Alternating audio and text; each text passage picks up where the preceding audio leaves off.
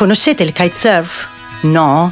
Neanche io molto bene, anche se a dire il vero mi piacerebbe imparare. Avrete sicuramente visto negli ultimi anni, in diverse spiagge italiane, come siano aumentate le persone che, attaccate con le mani ad una specie di aquilone e con i piedi ad una tavola da surf, compiono evoluzioni spettacolari tra le onde e il vento. Si chiama kite surf ed è uno sport acquatico, evoluzione del windsurf, nato al termine del secolo scorso tra le Hawaii e la Francia ed oggi molto praticato in tutto il mondo. Anche qui da noi è molto diffuso e Salerno ha una delle scuole più affermate del nostro paese.